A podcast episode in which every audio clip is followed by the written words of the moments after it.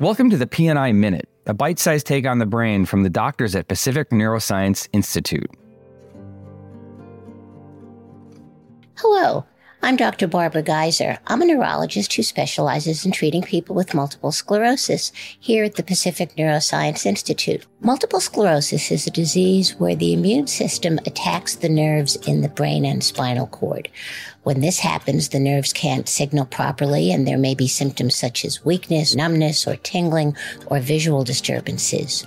We can't cure MS, but one of the big breakthroughs in the treatment of MS came in 1993 when the first disease modifying therapies, or DMTs, were introduced. We now have 18 FDA approved DMTs, and these are medications that are very effective for most people with MS in reducing future nerve damage and limiting clinical attacks. DMTs come in several different routes of administration. They may be taken orally. Some are injectables. Some are given intravenously.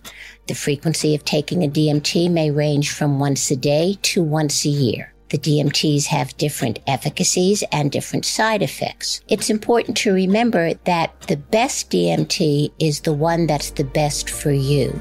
And choosing a DMT should be a decision that the patient and the doctor make together based on the state of the disease, patient's other medical conditions, and preference for route of administration and side effects. DMTs are a very important part of managing people with MS but they don't treat symptoms and they can't reverse damage. Research is working on ways to reverse damage, and there are many other important strategies, medications, and lifestyle choices that can help treat symptoms and help people with MS feel and function their best.